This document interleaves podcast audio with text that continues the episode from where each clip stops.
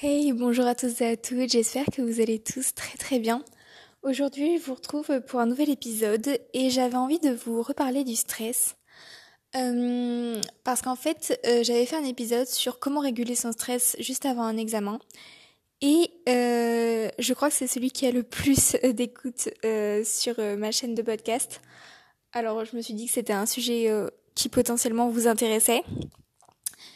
Et donc, euh, je me suis dit qu'aujourd'hui, j'allais vous parler euh, du stress et plus particulièrement euh, de l'hormone dite de stress, en tout cas qui est en lien avec le stress, qui est le cortisol.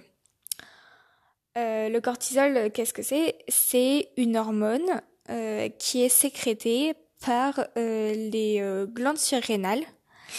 En fait, quand vous avez quelque chose d'extérieur ou voilà quelque chose qui active le stress, euh, au niveau du cerveau, votre hypothalamus va euh, générer euh, de la CRH, une hormone qui s'appelle la CRH. ensuite, quand votre hypophyse va recevoir ce CRH, elle va produire de la CTH, adrénocorticotropine, bref, je vous... voilà, c'est des hormones. Et ensuite, cette ACTH va venir euh, titiller vos glandes surrénales qui vont alors produire ce qu'on appelle le cortisol, c'est-à-dire l'hormone dite de stress, entre guillemets. Alors, du coup, euh, le cortisol, il est plus faible la nuit et il est directement lié au niveau d'éveil et de vigilance d'un organisme. Euh, donc, la roussale, en fait, on appelle ça la roussale. Voilà, c'est votre niveau euh, d'éveil, de, vigilance, à quel point votre euh, organisme est en alerte. Et pourquoi le stress, c'est à la fois euh, votre meilleur ami et votre pire ennemi? C'est parce qu'en fait, trop peu de stress, c'est tout simplement hyper ennuyeux. le taux le plus bas de stress, c'est quand vous dormez. Donc voilà, là, vous êtes complètement zen, cool, pas de stress. Ensuite, euh, quand vous n'avez pas trop de stress, bah, vous avez tendance à vous ennuyer. Puis ensuite arrive le bon stress, qui est en fait un stimulant. Et c'est cette zone-là où vous êtes, vous, pardon, où vous allez être le plus performant. Mais ensuite, la courbe, la courbe va redescendre. C'est-à-dire qu'il va y avoir du mauvais stress, des perturbations euh, émotionnelles. Euh, quand il y a trop les émotions qui font surface, de toute façon, ça crée euh, des perturbations, de la fatigue, de l'épuisement parce que votre mental est complètement en désordre. Et du coup, euh, ce désordre mental crée de la désorganisation parce qu'il y a trop de stress.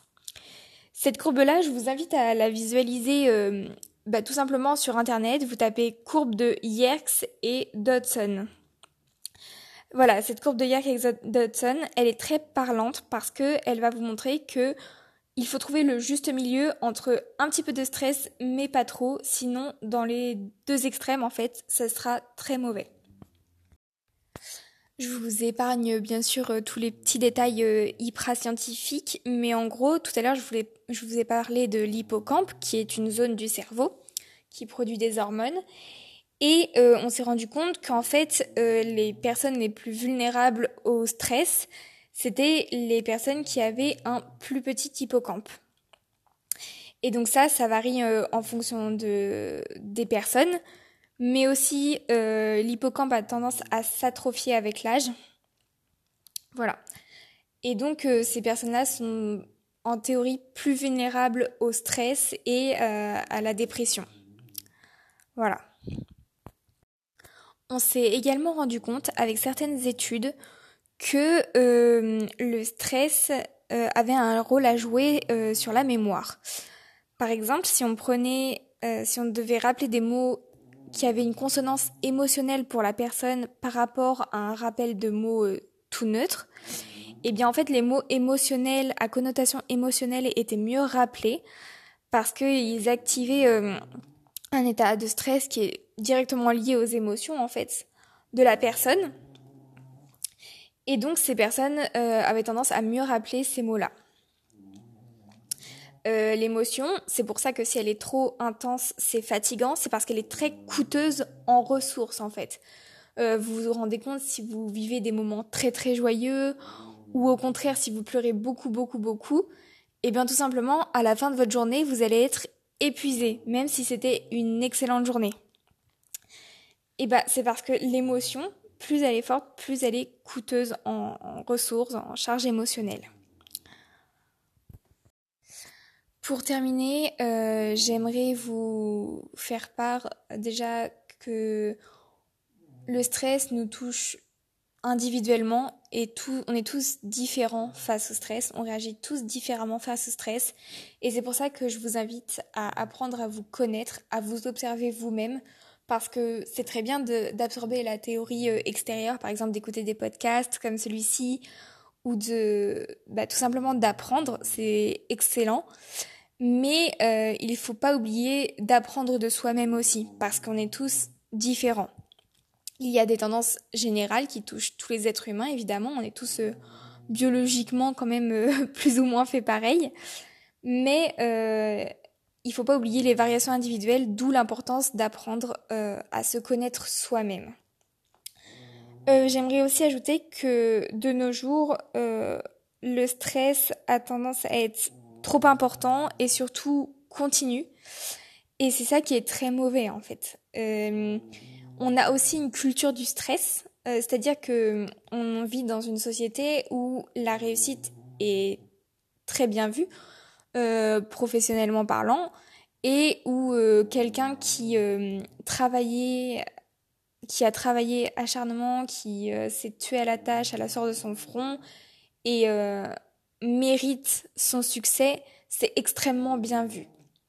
C'est vraiment le modèle de réussite sociale. et en fait, ça, c'est une grande source de stress il faut pas croire que les personnes qui réussissent euh, sont forcément les plus heureuses.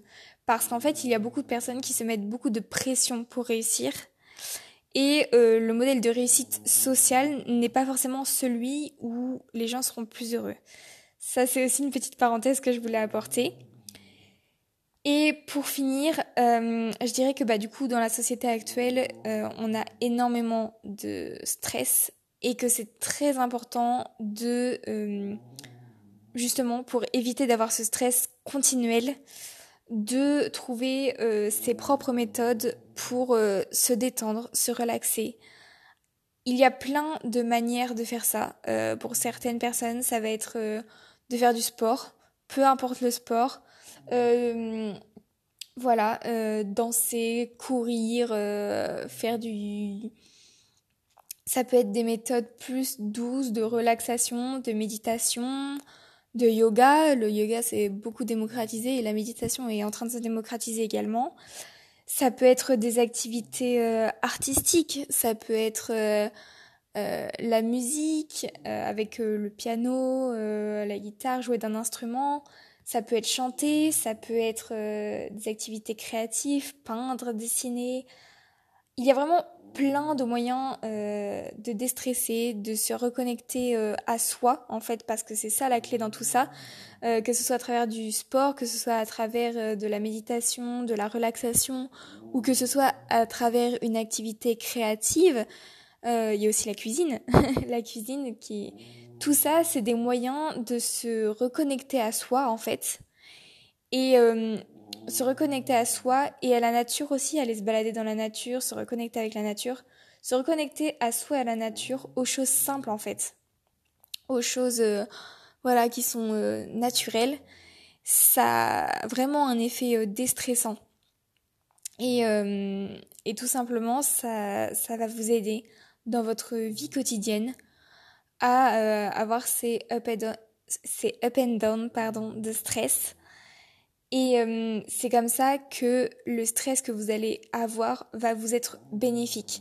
Parce que si on trouve des méthodes, comme je vous avais partagé sur mon premier épisode euh, pour réguler son stress, si on trouve des méthodes comme ça pour faire redescendre le stress, euh, le stress qui va suivre ne va pas être trop élevé, puisqu'il y, il y aura eu auparavant cette phase de redescente, voire d'absence de stress.